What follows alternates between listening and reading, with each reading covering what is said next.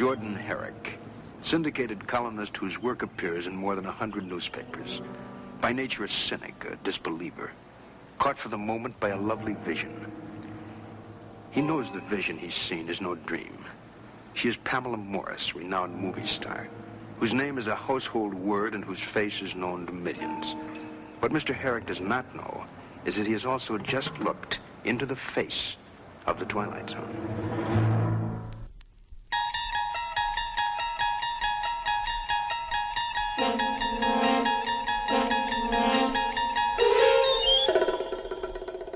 Strefa Mroku to podcast o legendarnym serialu telewizyjnym. To relacja ze wszystkich odcinków oryginalnej serii prowadzonej przez Roda Serlinga. Omawiamy szeroki kontekst i wpływ, jaki wywarł ten serial na cały gatunek fantastyki, horroru i właściwie na całą kulturę.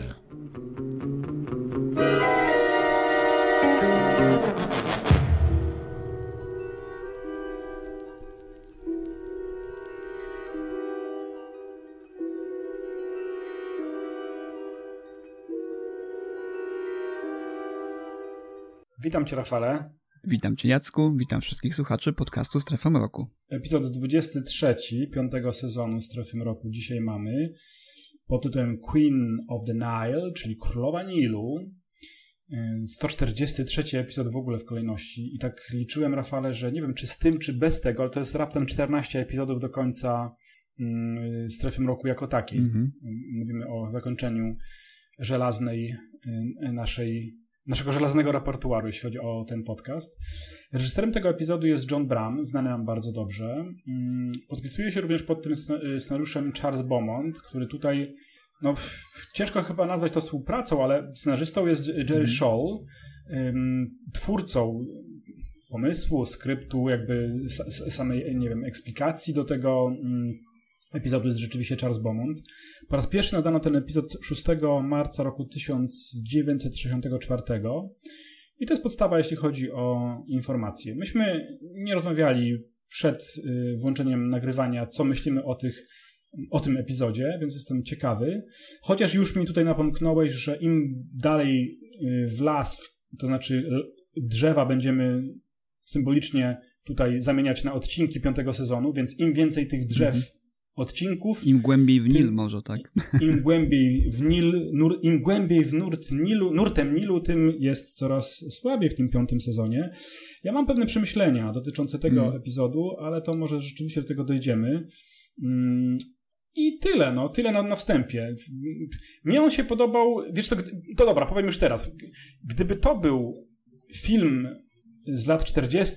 Uniwersalu, to bym chyba powiedział, że jest super. Bo ja bardzo lubię te y, filmy Mhm. Uniwersalu i przywodzi mi tutaj na mnie, oczywiście omawia, omawialiśmy kiedyś Mumię, więc to się takie, to, to, to skojarzenie jest takie bardzo proste. Queen of Nile, a tutaj y, mamy Mumię z Borysem Karloffem, którą omówiliśmy z lat 30. Chociaż mnie bardziej tutaj przychodził na myśl inne skojarzenie, zresztą też y, adaptacja, bo to, to był taki trend kina horrorów lat 30. i 40., że adoptowano klasyczne powieści mm, gotyckie, klasyczne powieści brytyjskie i również amerykańskie. Przypomnę, Dracula to oczywiście Bram Stoker, y, Mary Shelley to Frankenstein, a mi przyszło do głowy tutaj, y, kiedy, kiedy oglądałem ten epizod, y, Louis Stevenson i jego portret Dor- Doriana Greya, zresztą sfilmowany w roku 1945, co prawda nie przez studio Universal, ale przez studio MGM, ja znam ten film. No i gdyby Queen of the Nile okazał się jako sequel na przykład y, Mumii albo, albo portretu Doriana Greya w roku 45, 6, to pewnie byłbym wie, o wiele bardziej zachwycony niż tym, że oglądamy epizod naszego ukochanego serialu, ale w roku 64. To jest tyle moich Co- uwag na dzień dobry. Ze wstępnych uwag rzeczywiście ja, ja jestem trochę zadowolony po obejrzeniu tego odcinka. y, W, w, w takim sensie, że po prostu poczułem taki trochę klimat powrotu do pierwszych sezonów y, Strefy Mroku, gdzie, gdzie czasami to wszystko było takie y, umowne trochę Mhm. w niektórych odcinkach, takie, takie mocno, wymagające mocnej, mocnego, wysokiego zawieszenia niewiary. Więc w jakiś sposób poczułem, poczułem się fajnie oglądając ten odcinek i rzeczywiście zgadzam się również mm -hmm, z tobą co, co do tego klimatu właśnie horrorów Uniwersala. Rzeczywiście mógłby ten, ten odcinek y, po rozbudowaniu go nieco większym fabularnym znaleźć się właśnie gdzieś w kanonie tych filmów o mumii, y, tej, te, z tego okresu właśnie fascynacji Orientem, y, fascynacji Egiptem, tymi właśnie tak. rytuałami, prawda, pochodzącymi gdzieś z starożytnego Egiptu. Naprawdę pod tym kątem jest ten odcinek naprawdę fajny i tutaj za wiele do zarzucenia przy, przyznam, że mu nie mam. Natomiast no, wiadomo, że już mhm. na tym etapie często wskazujemy jako taką dość istotną y, wadę tych, tych epizodów pewną wtórność, prawda? Bo, bo tematy, o których tutaj które się tutaj porusza, y, były już y, omawiane wcześniej w, w przypadku Strefy Mroku. Ja tutaj miałem taki y, vibe troszeczkę jakby połączono dwa epizody Strefy Mroku, jeden bardzo wczesny, y, który, który nam bardzo się podoba, klas, no, kanoniczny, prawda, jeden z naszych ulubionych epizodów, czyli 16 mm Shrine z odcinkiem y, y, również mm -hmm, do scenariusza Charlesa Beaumonta, czyli Long Life of Walter Jamison, nie? Bo te klimaty dwa jakby się tutaj połączyły, zlały w jedno tak. w ramach tego właśnie epizodu takiego mocno ociekającego właśnie klimatem y, filmów, horrorów y, spod, spod znaku mumii.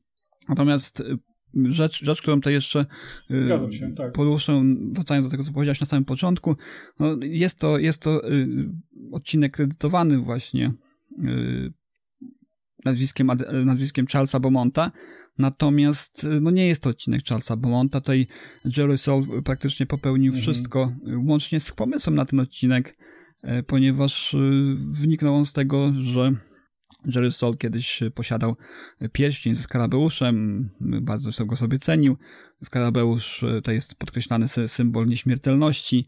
No i na, na, tej, na, na podstawie właśnie tego, tego, tego bibelotu, który posiadał, w jaki sposób ukłała mu się w głowie ta, ta idea, koncepcja, w pewnie na którymś etapie konsultowana z Charlesem Beaumontem, natomiast no, całość, to co widzimy na ekranie, to w zasadzie nie ma nic wspólnego z dorobkiem wcześniejszym Charlesa Beaumonta. To jest podwójnie smutne, ponieważ jest to też ostatni odcinek kredytowany właśnie nazwiskiem y, Charlesa Beaumonta. Tutaj mhm. ukłon ogromny w kierunku Jerego Sola, ponieważ on y, pozwolił, żeby, żeby nazwisko y, Beaumonta znalazło się właśnie na liście mm, tutaj twórców, ponieważ chciał, żeby tantiemy spłynęły właśnie do chorego już wówczas, wówczas bardzo e, Bomonta i, i jego, jego małżonki. Więc taki ładny gest, ukłon e, w kierunku właśnie twórcy, legendarnego twórcy już dzisiaj Strefy Mroku. Bardzo fajne, co mówisz. Ja szybko sprostowanie, wiesz, zapowiedziałem, że portret Doriana Greya to jest Louis Stevenson, a to oczywiście jest Oscar mm. Wilde. Nie chciałbym tutaj być, wiesz, przywoływany do tablicy przez naszych słuchaczy, więc szybko prostuję. Chodziło mi oczywiście o Oscara Wilde'a, przypomniałem sobie. Wiesz to mam coś podobnego.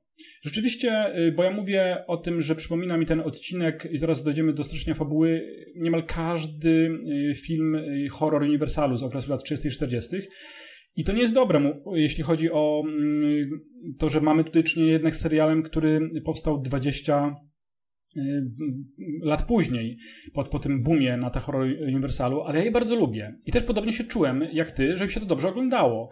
Cały czas sobie wyobrażałem, co jakby było super, gdyby zobaczyć, wiesz, ten film i mogłaby tutaj zagrać chociażby Gloria Stewart, znana nam z Niewidzialnego Człowieka y, w roli tytułowej, albo jakakolwiek inna aktorka, która wtedy była y, znana właśnie w tych horrorach lat 30 i 40. Co by było, gdyby Y, tego, nie wiem, przystojnego dziennikarza zagrał Bela Lugosi na przykład, wiesz, z jakiejś tam gazety mówiący dziwnym akcentem, że przybywa jako fan z Europy na przykład. Zacząłem sobie tak fantazjować. Mm, albo Vincent myślę, Price, nie? Albo, o, dokładnie, albo Vincent Price. Swoją drogą Vincent London Price Daily. wystąpił w filmie, filmie pod tytułem e, Queen of the Nile. no tak, super, super. Jest jakaś taka konotacja. I, i, I, to sprawia, że ten epizod rzeczywiście ogląda się przyjemnie. Być może jest też tak, że my trochę odpoczywamy przy tym epizodzie, to no mówię za, za siebie, po tym rozbuchanym filmowo epizodzie wcześniejszym, mówię o Creek Bridge.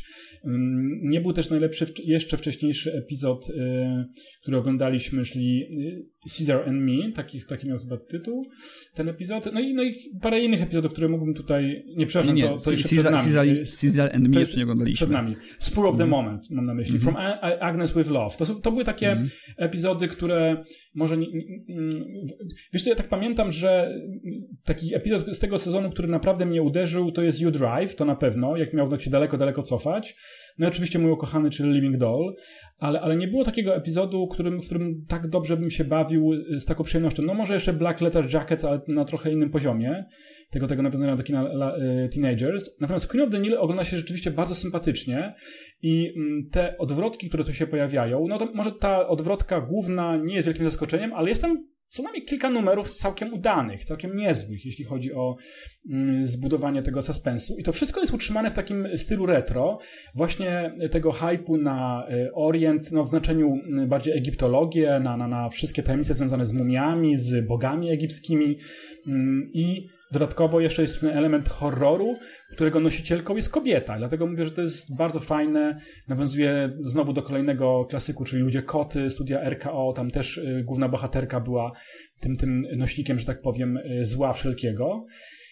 Y, a tutaj jest to ubrane w kostium lat 60. i, i mm, Trochę mi to przeszkadza, że, że, że to po raz kolejny oglądamy. I, I, w związku z tym też miałem inne jeszcze skojarzenie.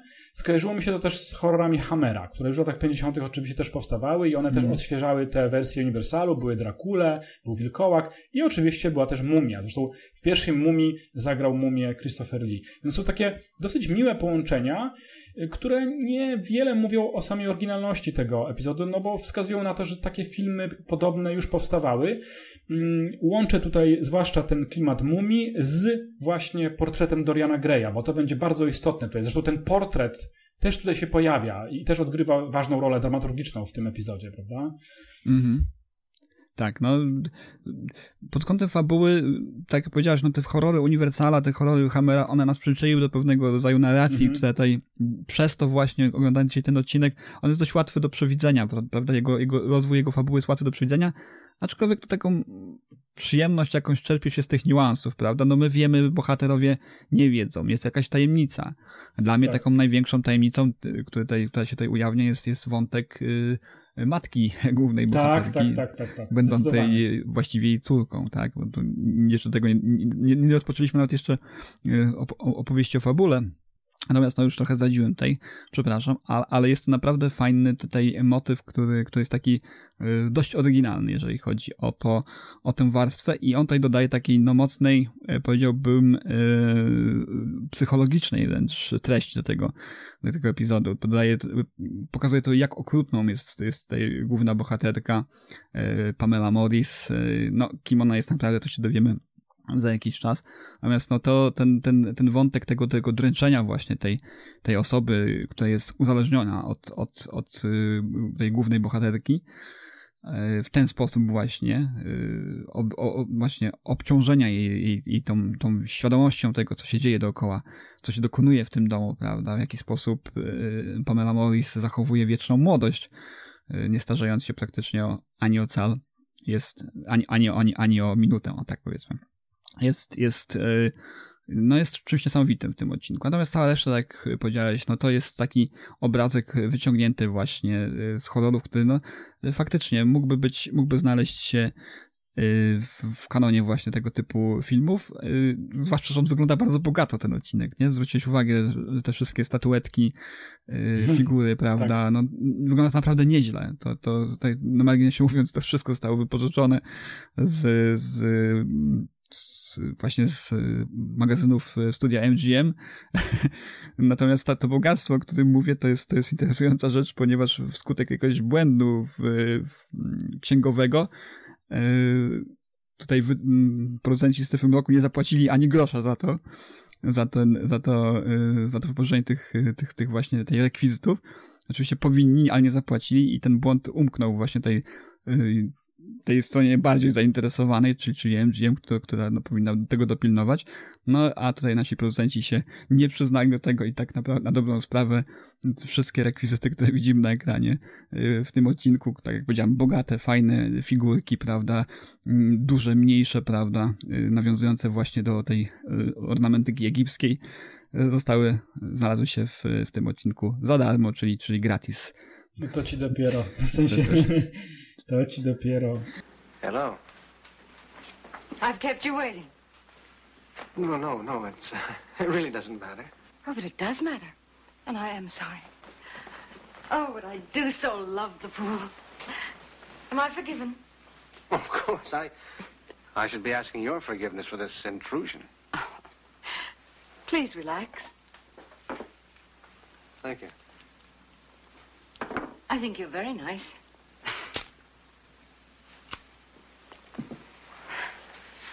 Miss Morris, uh, just how old are you? I must say, Mr. Herrick, you are a very direct man. You're not offended? Why should I be? I have my producers, directors, you have your editors, and they're all very demanding people. Besides, a woman in my position can't afford to have any secrets. Well, I'm certainly relieved to hear that. I was afraid you'd be offended. You have nothing to be afraid of here. yeah, that's better. Now, why don't you tell me how old you think I am? Oh, now that's hardly fair. oh, Duke, come on now. Well, You're very beautiful. that wasn't the question. You don't look any older now than you did in that painting over there. I was only a child when I posed for Besson. Oh, I was so frightened of him. The world was so bright and new to me, and oh, he was so wildly creative. I'd never met anyone quite like him.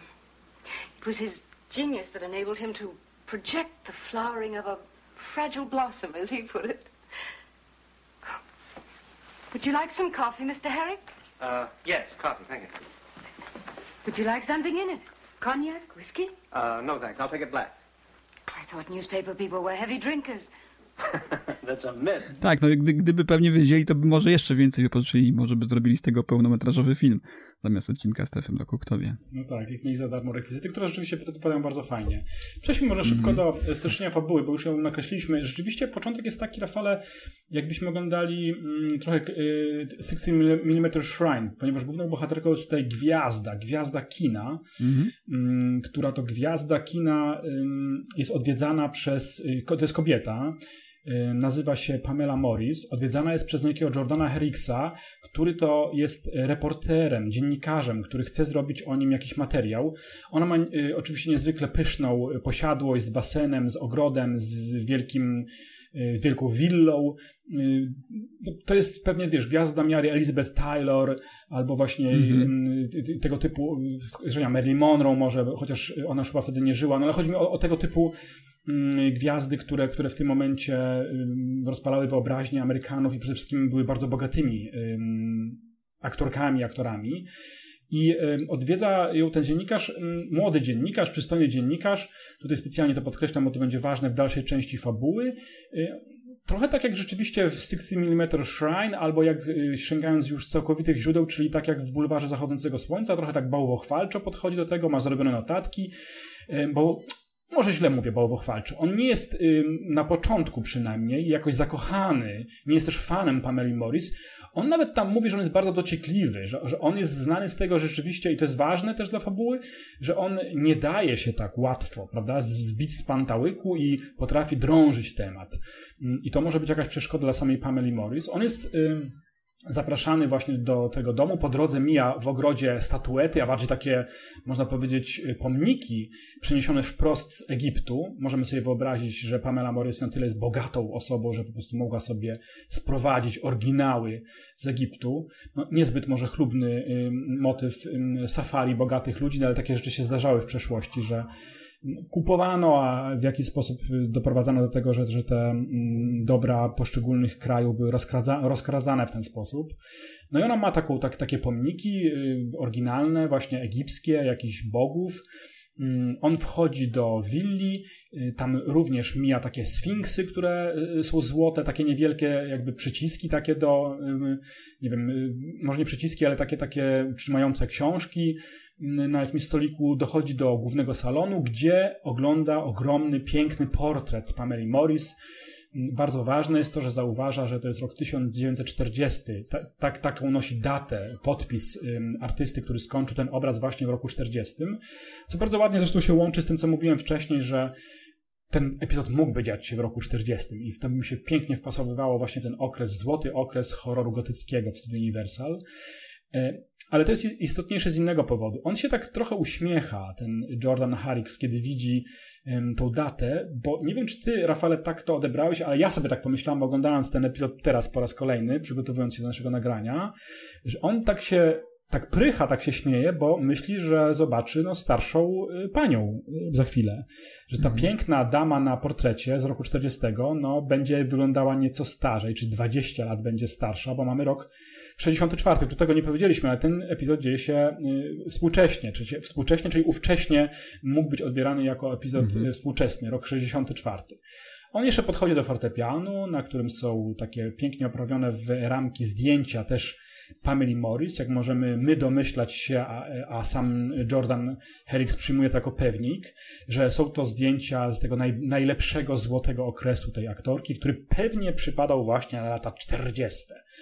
No i on oczekuje przybycia tej y, kobiety, tej aktorki, i ona rzeczywiście wchodzi. Dosyć ciekawe jest to, i to też chyba nie jest pozbawione sensu, tak to ustawił John Bram, że my najpierw ją widzimy pływającą w basenie. Więc tu pierwsze zostaje zbite to myślenie, że będziemy mieli do czynienia ze staruszką, bo ona sobie świetnie radzi w basenie. Ma strój oczywiście kąpielowy na sobie, jest zgrabną, piękną, młodą kobietą, 38-letnią, to warto podkreślić, chociaż wtedy, jak sprawdziłem, e, aktorka, która wciela się w Pamela Morris, miała, e, czyli Jordan. Jordan Harris ona się nazywa? Czy, czy ja coś mylę może? Nie. Jak się nazywa aktorka, która się wcieliła w rolę Pameli Morris? Do sprawdzenia. Yy, może ja coś mylę, a, a, może... Przepraszam, co to do sprawdzenia jest, bo mi się mylą, bo ona... Anne Bliff. Anne Bliff, super. Rzeczywiście, Anne Bliff. Anne Bliff miała wtedy lat, lat 36. Wygląda rzeczywiście bardzo pięknie. No i tutaj pierwsza, pierwsze takie zdziwienie yy, naszego yy, reportera, z kim on ma tutaj do czynienia co to jest za cud, jakich ona środków używa, że Pamela Morris wygląda tak cudnie i chyba to jest jakiś błąd. Albo ten obraz ma zło, złe datowanie, albo ona no, naprawdę używa jakichś, no, nie mogę powiedzieć operacji plastycznej, bo nie wiem, czy one były wtedy w latach 60. już tak jakby na takim poziomie nie, no, były, nie, nie były... sądzę, nie, nie sądzę, że, nie sądzę że też, chirurgia tak. plastyczna zdaje się, to, to jest jeszcze tak, tak zaawansowana do tego stopnia, to jest mhm. pieśń przyszłości, aczkolwiek nie chcę się tu wypowiadać, ale wydaje mi się, że nawet wówczas jeszcze y, nie rozważano chyba y, tego w tych kategoriach, chociaż może już rzecz do sprawdzenia. może w komentarzach ktoś nam tutaj mhm. napisze, kto się na tym lepiej zna od nas. Ale, ale to tak naprawdę to jest tylko taki mm, wybieg mój, bo, bo to nie ma znaczenia. Ona jest młoda, i to budzi pewną konsternację u tego dziennikarza. Mm, i oni, ale, ale no cóż, no, tak jak powiedziałem, nie jest to taktowne z jego strony, gdyby on miał, nie wiem, powiedzieć jej coś, coś, coś przykrego, albo wręcz odwrotnie. Chociaż on zaraz ją pyta na początku, ile ma lat. Ona nie chce odpowiadać, uśmiecha się, co też jest zrozumiałe w kategoriach small talk, jak, jak mówi się wśród anglosasów takiego pewnego konwenansu, który tutaj następuje. Ona mówi, no, a na ile wyglądam, albo tam, no, panie Herix, takie pytania do, do, do damy, do kobiety, co, co, co jest y, utrzymane moim zdaniem wiarygodnie w tej konwencji pewnej, pewnej rozmowy, no i pewnych czasów, w jakich dzieje się ta akcja. Zresztą nie wpadłoby mi do głowy, żeby pytać, czy mężczyznę, czy kobietę przy pierwszej znajomości ile ma lat. No ale z drugiej strony jest dziennikarzem i pewne informacje się podaje do wiadomości, więc on będzie drążył temat. Tam w międzyczasie pojawia się staruszka również. Staruszka, która, i tu musimy Rafale powiedzieć, bo też zresztą zdradziłeś, która przedstawiana jest przez Pamela Morris jako jej matka. Co jest wiarygodne, bo rzeczywiście ta pani starsza wygląda na lat 80 jest, jest staruszką. Zwróciłem uwagę, że ona mówi z dziwnym akcentem. To mnie trochę zdziwiło. Mm. Nie wiem, jak to rozszyfrowywać, ponieważ Pam, Pamela, Pamela Morrison mówi z amerykańskim akcentem, natomiast jej matka, która później okazuje się być jej córką, mm. mówi z akcentem właśnie takim, no nie wiem czy egipskim, ale mówi z akcentem wschodnim. Mówi z akcentem y, wschodnim. To jest aktorka z Wiednia, prawda? Ona jest, ona mm. pochodzi z Wiednia, więc, więc tutaj Celia Lowski się nazywa.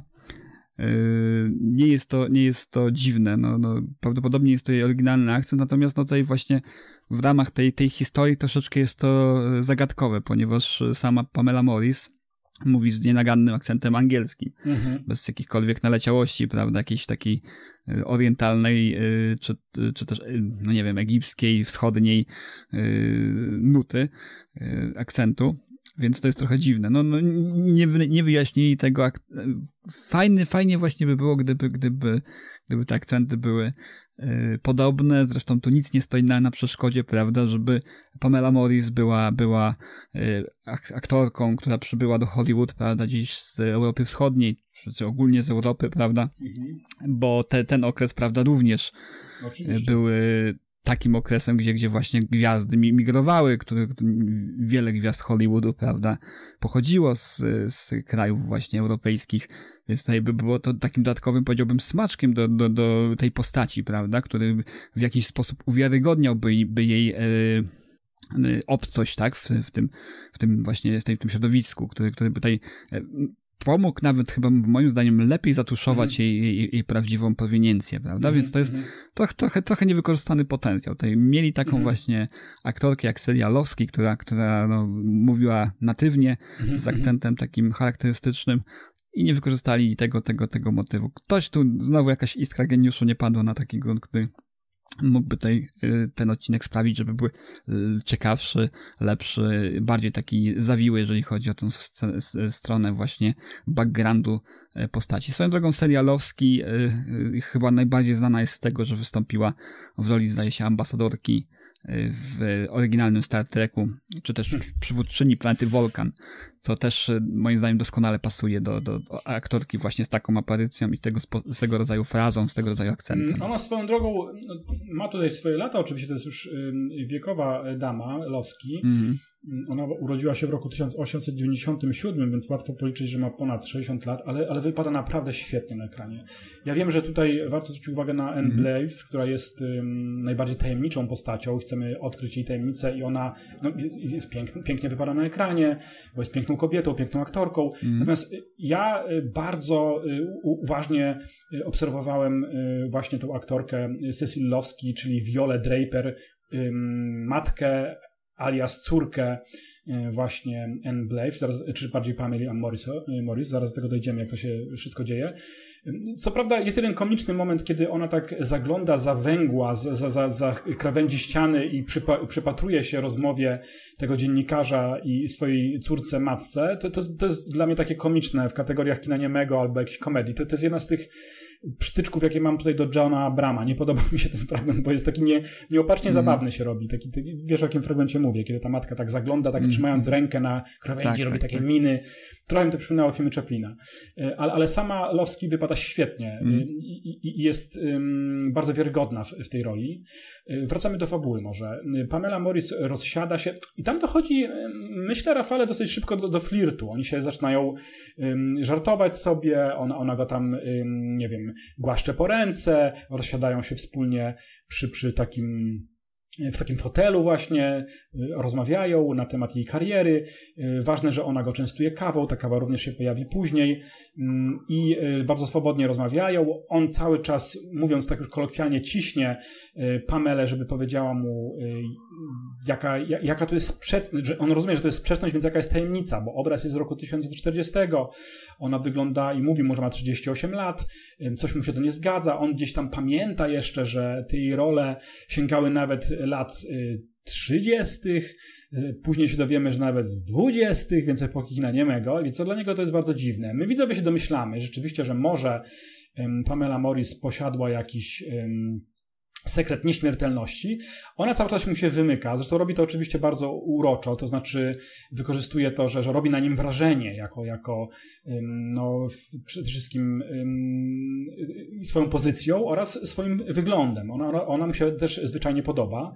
Y, Ona mówi na przykład coś takiego, że w tym 40 roku, kiedy wygrała w jakimś filmie, tam pada oczywiście również tytuł Queen of the Nile, ale chyba to nie jest jeszcze ten y, film, o którym oni mówią, bo to się pojawi trochę później, ale ona w każdym razie mówi, że w roku 40 miała 15 lat i niezwykle szybko dojrzała i w związku z tym w tym 40 roku jako 15-latka mogła wyglądać no, jako dojrzała kobieta już, czy tam piękna dziewczyna.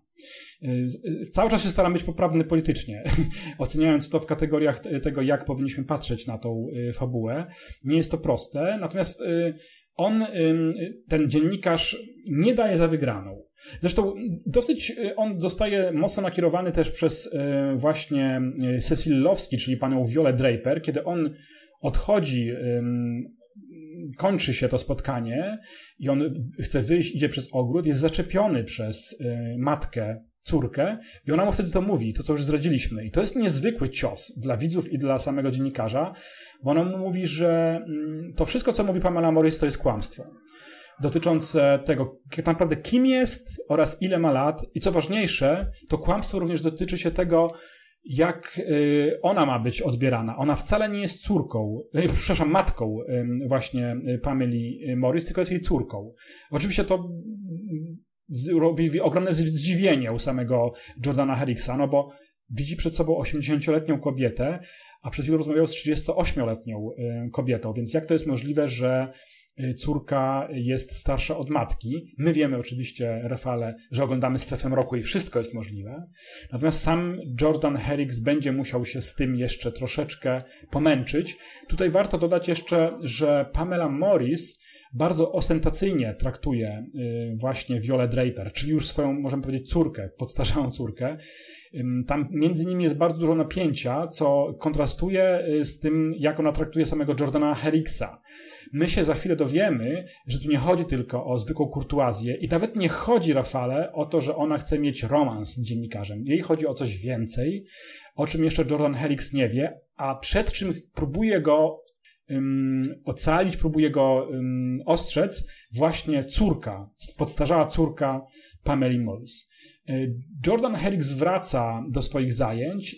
Pamiętajmy, mamy 64 rok, więc nie ma internetu i próbuje dowiedzieć się no, coś więcej o samej Pamela Morris, to znaczy prowadzi prywatne śledztwo, takie dziennikarskie, wciągając w to swojego y, kolegę po fachu, który y, urzęduje w takim, można powiedzieć, archiwum filmowym i ma bardzo dużo pod ręką informacji dotyczących właśnie kariery Pamela Morris.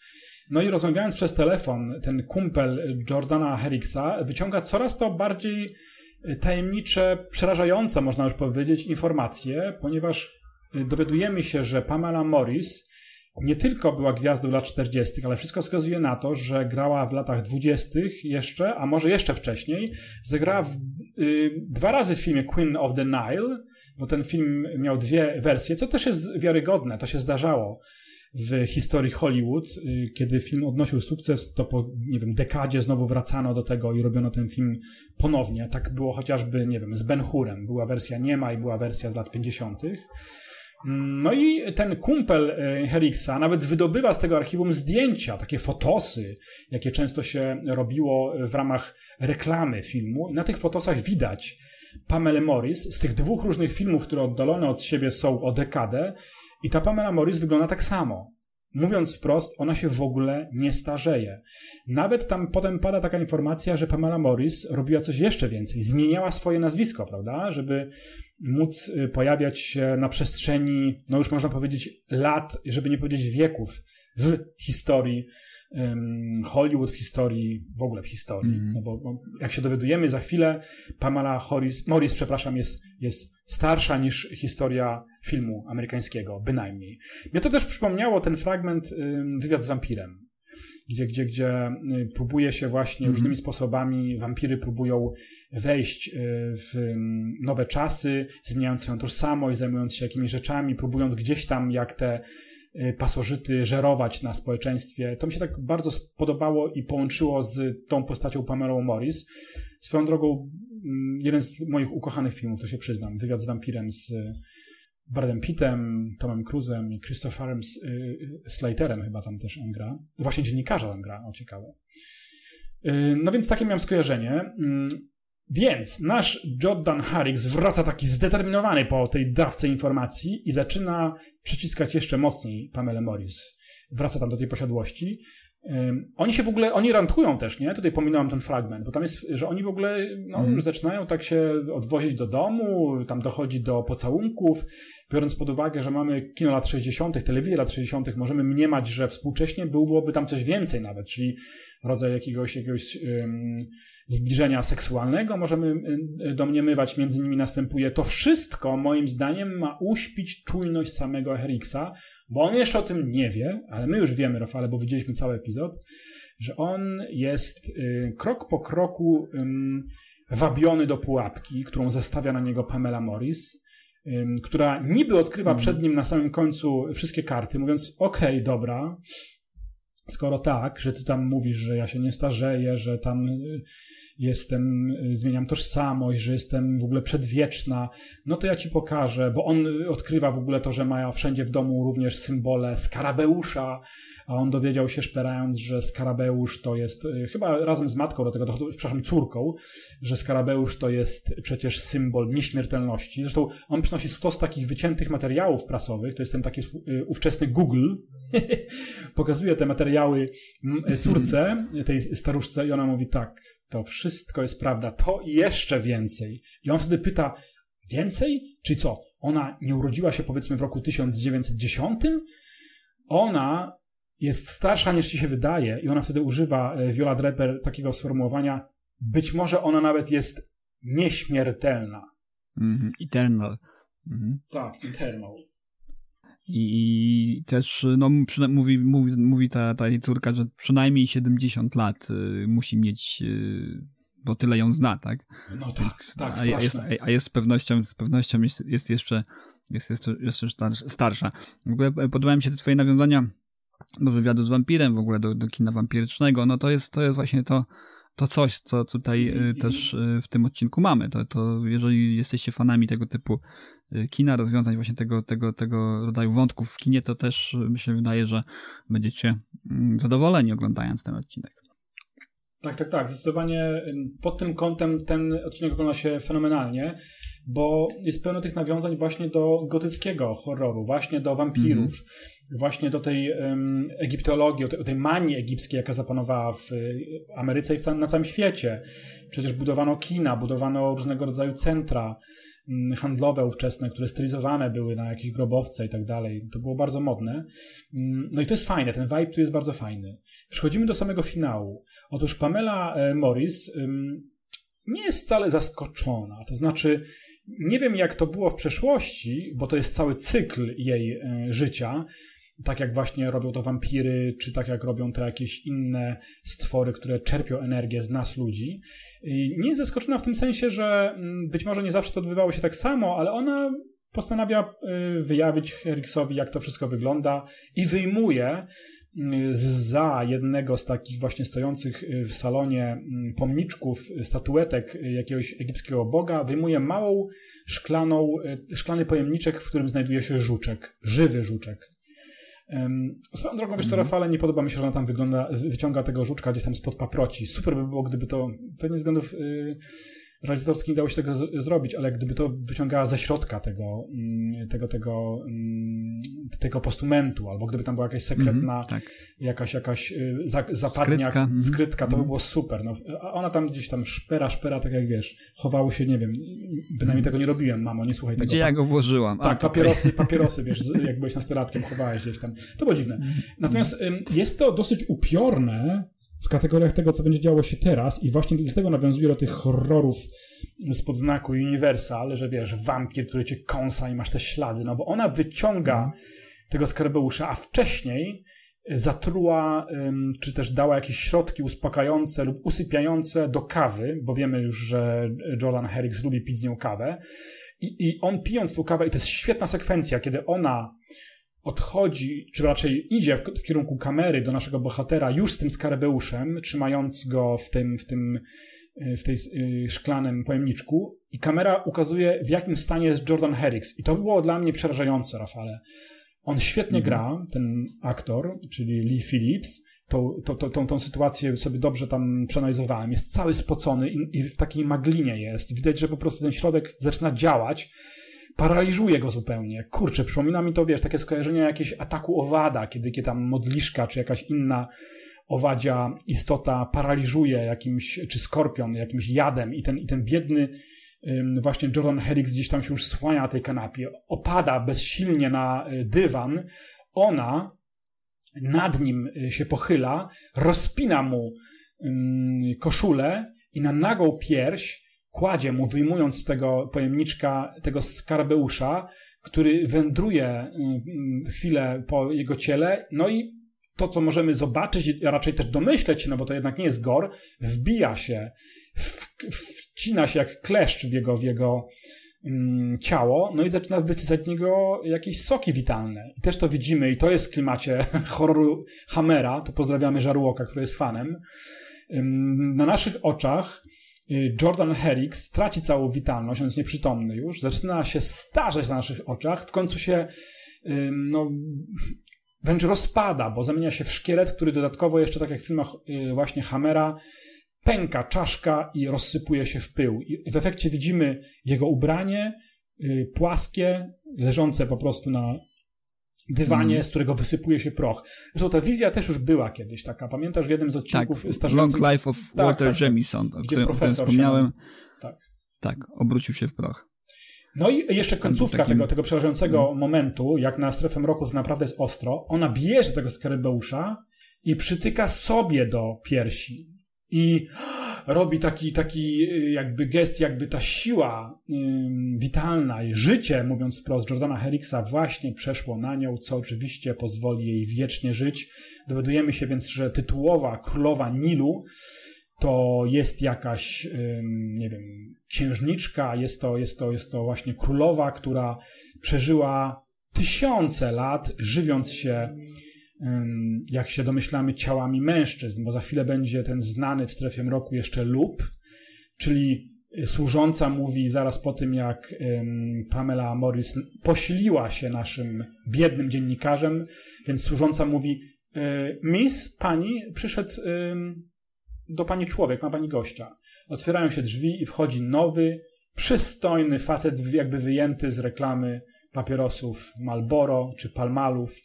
Wita się y, z Pamelą Morris, mm. która bierze go pod rękę i prowadzi go do salonu. I tak kończy się w sposób przerażający ten epizod. You may leave us, mother. Charlotte will prepare your tea in your room. Pamela, please! I wish to speak to Mr. Herrick alone.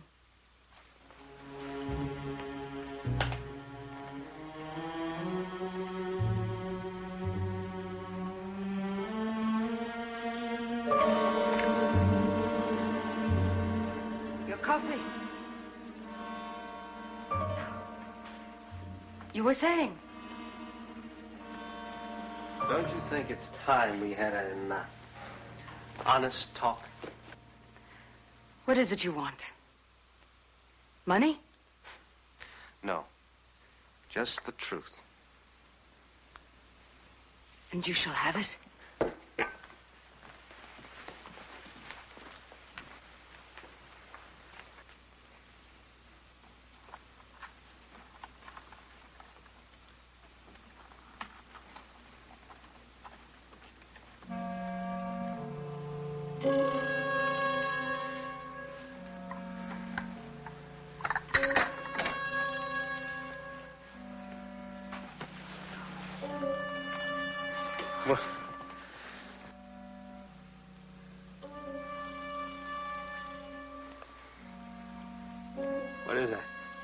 Egyptian scarab.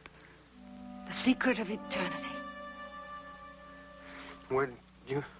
Get it? From the pharaohs who understood its power. Pharaohs? You? I told you, Mr. Herrick. I was once queen of the Nile. Well...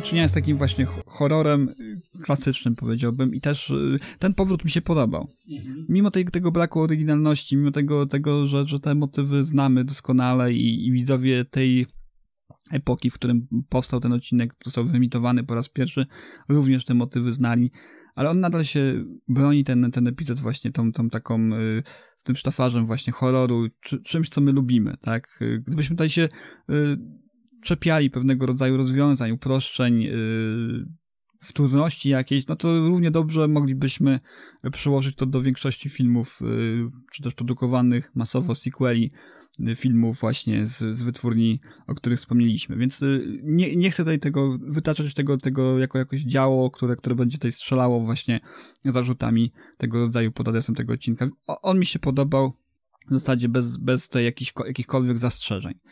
E, jeżeli chodzi o tą formę tutaj skończoną, jaką, jaką prezentuje ten odcinek, to mi się podobał bez zastrzeżeń. I tak wspomniałem, jest to też powrót do, do, do tej strefy mroku z pierwszych sezonów, gdzie y, częściej mieliśmy właśnie e, to żonglowanie różnego rodzaju gatunkami, tak? Y, tak trochę odważnie wtedy eksperymentowano i też sięgano po różnego rodzaju gatunki. Y, może nam się to przyjadło z czasem i dlatego trochę, trochę y, bardziej surowo podchodzimy do, do niektórych epizodów z tego sezonu. Natomiast y, dla mnie ta, ta, ten, ten klimat właśnie, mm, ten sztafaż, to wszystko było tak przyjemne, że, że w zasadzie troszeczkę przez palce patrzę na to, co, na to co, co, co jest finalnie w Królowej Królowej Nilu. Poza tym tutaj też jest dużo takich fajnych rzeczy. O jednej wspomniałem, czyli, czyli ten wątek tego dręczenia córki, mhm. y, prawda, bo musi przebywać, będąc tą świadomością, prawda, że kim jest ta osoba, co robi, jaką krzywdę wyświadcza innym ludziom. Tam jest chyba nawet sugestia, że, że ona y, męża zamordowała mhm, y, tej córki. Oh, tak mi się wydaje. Więc tutaj jest to okrucieństwo właśnie tej, tej, tej bohaterki jest no bardzo mocno podkreślone i to też jest takim, powiedziałbym, highlightem tego, tego epizodu, że co, czymś, co w jakimś stopniu wyróżnia ponad, y, go ponad te wszystkie horrory, o których, o których wspomnieliśmy. Więc to, to, jest, to jest bardzo fajny, fajny motyw. No a samo, samo sam epizod rzeczywiście, tak jak powiedziałeś, no powstał na fali właśnie tej, tego zachwytu y, kulturą Egiptu y, wschodu. Y, zdaje się rok wcześniej Kleopatra z Elizabeth Taylor, do mhm. której tej Anne jest, no, można powiedzieć, podobna. -hmm, w każdym -hmm. razie w, w, tych, w tych wszystkich materiałach, które y, nawiązują właśnie do stylistyki y, filmu, y, czyli, czyli te zdjęcia, prawda, fotosy, które są wyjmowane tutaj przez y, przyjaciela właśnie, jakiego Krygera, czy to jest chyba jego szef z gazety. Mm -hmm. y, tutaj wyjmuje te zdjęcia i, i porównuje właśnie y, dwa zdjęcia Pameli Morris z dwóch różnych epok. Ona jest w tym właśnie takim anturażu znanym właśnie z Kleopatry, z Elizabeth, z Elizabeth Taylor i, i rzeczywiście to podobieństwo do, do, do Elizabeth, Elizabeth Taylor jest bardzo, bardzo, bardzo duże. Więc pewnie też jak coś, coś popularność tego filmu, prawda, Epickiego e, w jakimś stopniu e, zaważyła na tym, że, że taki epizod został w końcu zrealizowany. E, podoba mi się też ta masa takich bardziej ulotnych, powiedziałbym, dla mnie wprawnego widza nawiązań do, do Hollywoodu, prawda, do epoki, mhm. prawda, jak się kino zmieniało, bo, bo, też o tym jest mowa, prawda, że w, grała w kinach niemy, w filmie, filmie niemym jeszcze wcześniej, prawda, E, o, przy okazji bardzo fajna e, dwuznaczność jest tutaj, bo, bo, nie jest to w 100% potwierdzone w tym, e, w tym filmie. Nie, chyba nie pada bezpośrednio, że Pamela Morris rości sobie tożsamość Kleopatry, że, że jest Kleopatrą.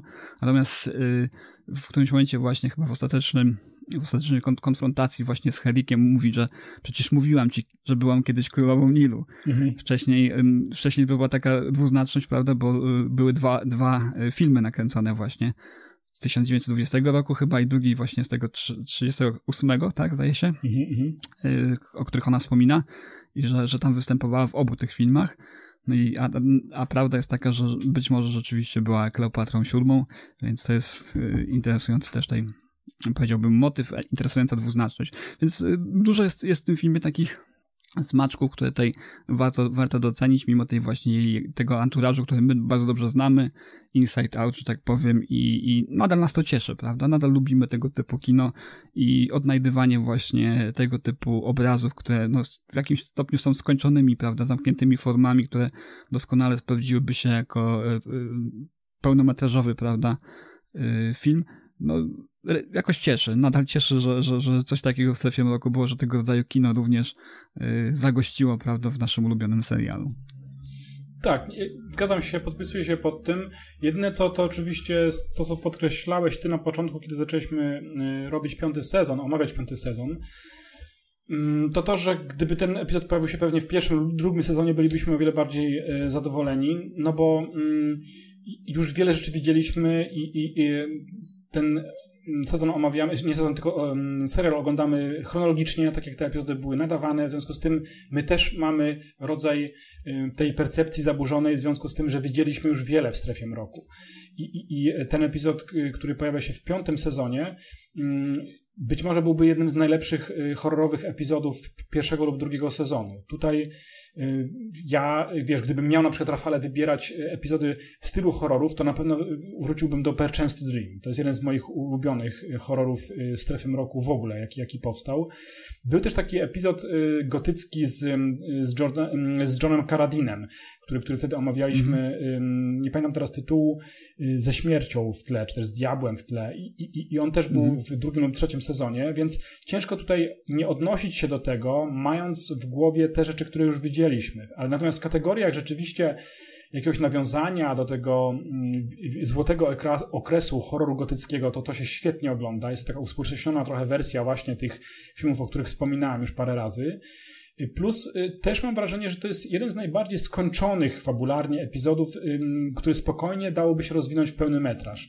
Bo y, takim przykładem pełnego metrażu, który rozwija ten wątek współistnienia jakichś krwiożerczych, pradawnych istot, jest chociażby wspomniany również przeze mnie film Wywiad z wampirem, mm. który sobie doskonale y, poradził z tym tematem i na wielu poziomach również odpowiada na te takie kluczowe pytania, które tutaj też zostają postawione. Te potę potęga tych istot, czy to są wampiry, czy to są właśnie żywe y, mumie, czy żywe y, y, jakieś postaci potężne z Egiptu, opiera się na tym, że one przez swoją długowieczność Mm, no, bazują na tym, że pamięć ludzka nie jest, y, prawda, wieczna, że w epoce przecież jeszcze przedinternetowej te informacje były poukrywane, można zmieniać tożsamość, można w końcu stać się bogatym i potężnym. To jest bardzo istotne, bo mm. Nasza cywilizacja na to pozwala, ta, ta kapitalistyczna cywilizacja amerykańska. Można przecież y, zainwestować w coś, czekać długo, w jakieś aktywa, cokolwiek, nie? Jest pewnie więcej, więcej rzeczy, które mi nawet teraz nie przychodzą do głowy, które mogą spowodować, że taka osoba, która żyje tysiąc lat, no chociażby kupowanie nieruchomości, można z tego przecież y, ciągnąć bardzo duże pieniądze, więc jestem sobie w stanie wyobrazić, to jest duży potencjał, to ładnie się sprzęga moim zdaniem ten mit, który tutaj się pojawia z właśnie współczesnym światem, który, który ludziom, którzy dzierżą władzę, dają wpływy i ogromną jakby moc wpływania na innych, plus jakieś, jakieś takie właśnie połączenie tej krwiożerczości tych istot. Swoją drogą to też jest niezła metafora tego właśnie kapitalizmu, że, że, że on jest tak potężny, że wręcz aż mistyczny nam się czasami wydaje, że, że, że ci bogaci ludzie są tak potwornie bogaci, mm. że nam się wydaje, że to kosmici. Ja już nieraz słyszałem, że Elon Musk jest Marsjaninem, nie? Tak, no, a tak poważnie, rzeczywiście w jakiejś, w jakiejś tam formie, z, znowu, y, powiem tak, no, my doszukujemy się jakiegoś tam większego może Mm, znaczenia w, tych, w tym filmie, w tych odcinkach Strefy Mroku niż, niż one rzeczywiście, rzeczywiście miały w zamyśle twórców, scenarzystów i reżyserów, ale rzeczywiście jest to też jakiś taki, powiedziałbym, y, rodzaj szpilki wbitej właśnie w Hollywood tego okresu, w ten blich, w to dążenie do, do bycia sławnym, pięknym, bogatym za wszelką cenę. I gdzieś tu taka, ta bohaterka w jakimś stopniu, mimo tej swojej mm -hmm. właśnie wieczystej egzystencji, w to się wpisuje, prawda? No bo mogła być każdy, mogła to bogactwo, prawda, żyjąc wiecznie zdobyć na masę różnych sposobów, a pchała się na ekran, prawda? Chciała tego blichtu, potrzebowała tego. Zresztą jest też taka sugestia, że, że y, ona nie zabija tak od razu tych swoich kochanków. Ona też potrzebuje tej czułości, miłości, adoracji, y, prawda? Y, I dopiero później, kiedy, kiedy wydaje się, kim jest, prawda, to, to dopiero później się pozbyła, bo równie dobrze mogła się, prawda, Harrisa pozbyć na, na samym początku, prawda, przy pierwszym wywiadzie wsypać mu szybko tej, tej, tego środka usypiającego i, i, i cała ta fabuła by nie musiała tutaj nastąpić, którą oglądamy. Ale rzeczywiście e, ten właśnie rys tej bohaterki sugeruje to, że, że ona potrzebuje więcej, ona potrzebuje właśnie tej, tej, tej wiecznej miłości, yy, takiego uwielbienia, prawda, yy, na piedestale stania, prawda, i zachwycania wszystkich dookoła swoją, swoją urodą. Hmm, to, jest, to jest też ciekawe. ciekawe. Zresztą, tak, tak, tak. Zresztą, zresztą ten odcinek, on, on, on pod kątem takich y, luk y, scenariuszowych no, nie ma praktycznie żadnych. Mm -hmm. No poza mhm. tym y, wątkiem tej, tej mówiącej z dziwnym akcentem córki, bo tutaj też jest fajnie to podkreślone, że, że wielokroć podczas tego, co się działo w, w trakcie tego jej, tej, tej egzystencji właśnie tej istoty, ona też zacierała swoje ślady, prawda, pozorowała swoje zaginięcie, więc y, gdyby nawet policja się nią zainteresowała w którymś momencie, pewnie tak było też, to też y, był jakiś wypadek, nagła śmierć, zniknięcie i tak dalej, niewyjaśnione, tak? Więc ona, ona no, to pragnienie powrotu na ekran było silniejsze. E, późniejsze jej wymówki w trakcie rozmowy z tym dziennikarzem, one są dość grubymi nićmi szyte, ale to też istota jest dość e, przemyślna, która stosuje tu sprytne wybiegi, żeby w przypadku ewentualnego e, niezdrowego zainteresowania jej osobą, niekonfrontowego dla niej, mhm. ona, ona potrafi też, prawda, zniknąć, potrafi też się ukryć, zaszyć na jakiś czas, nie? Więc tutaj bardzo dopracowany jest ten scenariusz pod wieloma względami, mimo tej, tej ogólnej prostoty, prawda, formy, o której tutaj wspominaliśmy. Mi się podoba to, co powiedziałeś, że mm, jakiś rodzaj takiego narcyzmu, który się ładnie sprzęga mm. z tym blichtrem Hollywood, że, że tak nam się to kojarzy, że, że, że, że tak to wygląda, plus ten narcyzm potencjalny właśnie tych y, potężnych istot, że, że pomimo tego, że mogłyby żyć w cieniu, być bogatym czy bogatą, czerpać z tego oczywiście wszelkie zyski i sobie bezpiecznie y, żyć, korzystając z, z potęgi, gdzieś tam w cieniu, będąc tym, jak to się używa y, synonimu, y, taki Richelieu, prawda, współczesny. Więc, więc tak mogłoby być. To jednak wybierają oni według tego oczywiście epizodu stanie na świeczniku i, i bycie sławnym, mm -hmm. co potencjalnie może stwarzać dla nich jakieś problemy, ale jak się okazuje, nasza bohaterka sobie też świetnie z tym poradziła i zaskoczony dziennikarz no, uległ zupełnie jej mocy i pokazuje też, mam nadzieję, że było to słychać dla tych, którzy nie widzieli epizodu, um, ogromną bezwzględność też um, tych, nazwijmy ją, istot lub tej istoty, która jest tak y, w stanie um, zupełnie podchodzić do tego na chłodno. To też bardzo mi przypomina to, co się co to jest sensem tak naprawdę y, wywiadu z wampirem, że mamy do czynienia z jednym wampirem, mhm. się Lecter chyba nazywa, czy, czy Letter, nie pamiętam, jakoś coś takiego. Lestrat. Lestrat, nie, przepraszam. Lestrat, nie, Lestrat, a może? Bo, no, ten, co go grał właśnie... to był też z, z w Sherlocku Holmesie, był też ten, ten policjant. Pewnie, pewnie tutaj mylimy. Ja już dawno wywiadu no, no, no. wampirem nie widziałem, ale coś na L na pewno. Tak, musimy sobie przypomnieć i być może nagrać też epizod. W przeciwieństwie Ciebie, Jacku, to nie, nie jest jeden z moich ulubionych filmów o wampirach, Aha, ale też rozumiem. doceniam. No więc y, chodzi mi o to, że tam y, y, podstawą i oryginalnością zarazem tego filmu jest to, że mamy dwie postawy wampira. Jeden to jest wampir taki wrażliwy, a drugi właśnie bezwzględny. No i takim bezwzględnym, bezwzględną istotą jest tutaj również nasza główna y, bohaterka, czyli Pamela Morris. I to jest, i to jest uważam bardzo dobre.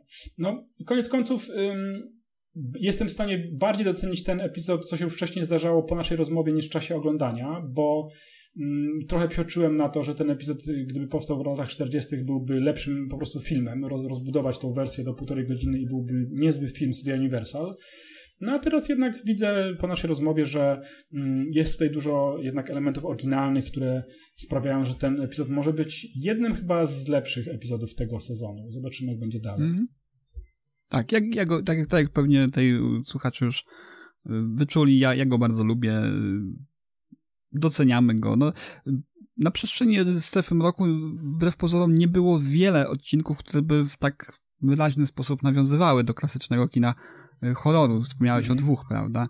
I to w zasadzie będzie trzeci z takich odcinków, mm -hmm. które tutaj generalnie nawiązują do, do kina epoki wcześniejszej, kina grozy. Więc y, choćby za to warto go docenić, ale tak jak wspomnieliśmy również, tutaj kilka takich niuansów, które dodatkowych podtekstów dodają do tego filmu, y, czy słusznie tam znajdowanych przez nas, czy nie, to już jest kwestia y, dyskusji i spekulacji, natomiast no, dla mnie takie właśnie to, że sam odcinek dostarcza jakichś takich, przez takiej przestrzeni do tego, żeby o nim porozmawiać i poszukać czegoś więcej, wasz, prawda, co może być ukryte w tym odcinku, to już sprawia, sprawia to, że, że wartość takiego epizodu Strefy Mroku o oczko oczywiście idzie w górę od razu. Mm, mm, mm. Nie ma y, za dużo nic więcej o tym epizodzie, bo też o tym rozmawialiśmy, akurat o tym rozmawialiśmy przed mm. nagraniem. Mm, dołączone są tylko reklamy, z których już też się pośmialiśmy przed nagraniem. tak, Lucky Strike. Wspaniałe jest, y, papierosy. Tak. tak, teraz się, jak my byśmy reklamowali y, ten, ten, ten, tak, ten... Dzisiejsza strefa mroku za, zawiera lokowanie produktu ale śmieliśmy się z Jackiem, ponieważ są dwa, dwa klipy reklamowe dołączone, które nie rozumiemy. kompletnie... Znaczy, pierwszy rozumiemy, no, y, y, komentowaliśmy to, że Lucky Strike wyglądają jak y, wystające z paczki, jak takie marnej jakości, skręcone gdzieś tam na prędce A, tak, skręty, tak, tak. prawda, z tytoniem wystającym na wszystkie strony. Więc no takie, tak, tak to kiedyś było. A druga jest reklama właśnie, gdzie grupa osób maszeruje przez Y, jakąś taką magazyn z tytoniem, w którym, w którym się właśnie tytoń suszy, zdaje się. I jeden z tych prowadzących ten, ten, ten, tą, tą, tą grupę nawołuje tak, jakby licytował ten tytoń, czyli tej doszukujemy się w tym takiego znaczenia, że, że po prostu tytoń, z którego robione są papierosy Lucky Strike jest tak pożądany, tak y, y, cenny, że, że aż trzeba licytować y, go pomiędzy poszczególnymi, prawda, potencjalnymi nabywcami. tak. Śmieszne. Śmieszne są zawsze te reklamy właśnie z lat 50. czy 60. No, też dużo mówią o tej tak, epoce. no ubolewamy, ubolewamy, znaczy reklamy oczywiście, może za chwileczkę do tego wrócimy, ale ubolewam troszeczkę nad tym, że im, im dalej, im bliżej końca, tym mniej mhm. materiałów dodatkowych na tych płytach jest, nie? Są perełki, tak chociażby to, ten wykład, z, który, który Rod Selling dał y, w ostatnim odcinku mhm. właśnie odnośnie właśnie tego epizodu na, y, na moście, gdzie, gdzie, mhm. gdzie który, który nas tak zachwycił. Natomiast tutaj y, coraz mniej tego jest. I ścieżek z komentarzem jest coraz mniej i, i wszystkiego po prostu dodatku. Zresztą też nasi tutaj y, nieodłączni, prawda, nie, nie, nieocenieni, prawda, komentatorzy książkowi Martin Grams, prawda, i, i, i mm, Scott Zickery, mhm. no też coraz mniej, coraz mniej tego jest, prawda? Coraz mniej tak. tych e, komentarzy, coraz mniej ciekawostek, które udaje im się e, wyłuskać e, poza takimi nielicznymi, prawda? Moim zdaniem interesującymi, bo, bo reszta to są takie naprawdę już kwestie stricte produkcyjne, które w szerszej perspektywie no nie są zbyt ciekawe ani dla nas, ani dla słuchaczy. No ale ciekawe jest to, że i tak nam się udaje od przynajmniej zeszłego odcinka i tego rozmawiać prawie godzinę, czy, czy, czy godzinę właśnie. Mm. Więc też jest nieźle. To znaczy, że jest coś zajmującego. Mało jest informacji takich około y, produkcyjnych, a jednak y, już i odcinek o moście, i odcinek dzisiejszy o Królowej Nilu w ogóle jakoś tak się łączy z wodą wszystko. Mm jednak nam dają ten, tą sposobność, żeby rozmawiać dłużej, co to, to, to też jest fajne, że, że jednak te epizody są ciekawe. Czegoś nie spodziewałem pod koniec tego piątego sezonu. Już myślałem, że będzie raczej równia pochyła, a tu jednak jest zaskoczenie. I to jest, i to jest bardzo miłe, mm. że jednak to się udaje nam mm, te, te zachwyty jednak tutaj w, włączyć ciągle pod koniec omawiania strefy mroku. No dobra. Hmm. Trzeba uważać po prostu na, na, na Królowę Nilu. Mm. A, wiesz, to taka historia jeszcze dosyć ciekawa, no bo y, mówiliśmy przecież o naszej aktorce, to znaczy y, Anne Blanth. Ona żyje i ma 94 lata. I jak zawsze mówimy o tych dziwnych I nadal wygląda tak samo, tak? A no właśnie, no właśnie, właśnie. Nie, sprawdziłem, szczerze mówiąc, na IMDb mm. nie wygląda tak samo, ale zawsze mówimy o tych dziwnych połączeniach pozafilmowych, które się zdarzają w strefie roku. No i widzisz, zagrała Anne Bland, Pamela Morris. Mm, no 94 lata to jest wiek, taki bym powiedział, y, konkretny, nawet jak na y, gwiazdę Hollywood. Mm a więc i możemy mniemać, że jednak coś tutaj się dzieje, coś jest na rzeczy. No w ewentualnym, w ewentualnym sequelu tego odcinka mogłaby zagrać swoją córkę. Czy w remake'u mogłaby zagrać swoją córkę, tak. Niesamowite to jest, naprawdę. Ona jest rocznik, mm. Rafale, sierpień, 16 sierpień roku 1928. Jest Anne Marie Bland z nami. 94-letnia osoba. Tak. To to Long koniec... live the Queen. Long live the Queen, dokładnie. Żyj nam królowa Nilu, tylko nie zbliżaj się do nas. Nas zostaw w Mhm. spokoju. Nie, ona już wiesz, raczej się ogląda za takimi y, młodymi dziennikarzami, więc mamy spokój. Ani dziennika- dziennikarzami, ani tacy młodzi już nie jesteśmy, jak ona pokazała w tym epizodzie, że potrafi takich ludzi właśnie atakować. Więc jest, czujemy się bezpieczni.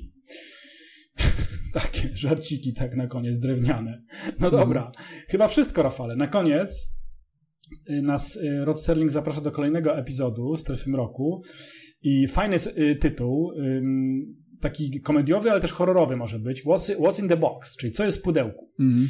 To jest epizod, Mhm. który omówimy mm, dla naszych słuchaczy już za, następnym razem, więc, więc wspólnie się zapraszamy do tego epizodu.